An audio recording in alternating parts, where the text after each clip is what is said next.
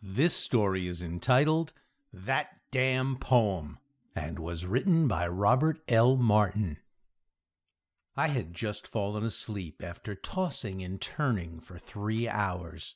I drifted off into a sea of dreams, embarked in the arms of a beautiful woman who sang to me and cradled my head in her lap.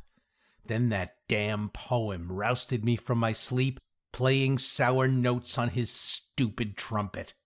If it wants to get to Carnegie Hall, it had better start practicing a whole lot. Then he shouted in my ear as if I were ten miles away. Get up out of that bed, no good for nothing lazy bum, and write me down. How dare it sleep while I'm at my creative peak? Doesn't it know that I'm a genius who needs its constant attention 24 hours a day?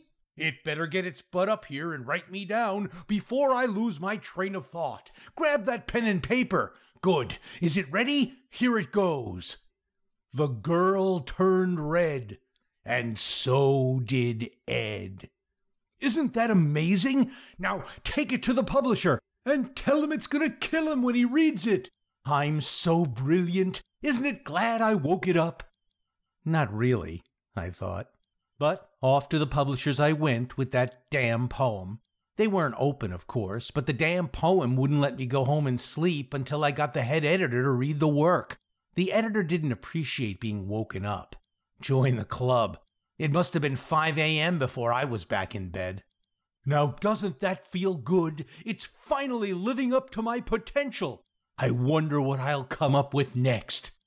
Don't bother me, I told him. I was out cold.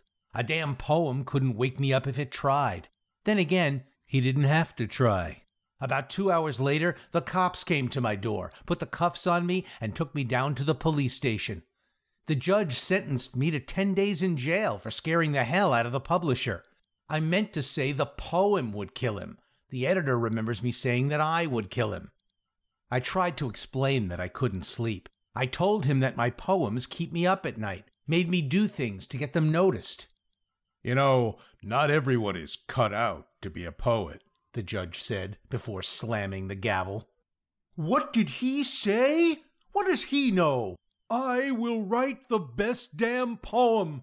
Look at this filthy place. A jail cell cannot hold me back. Find a pen. Why is it tying a blanket around its neck? Stop! Don't! It needs to breathe!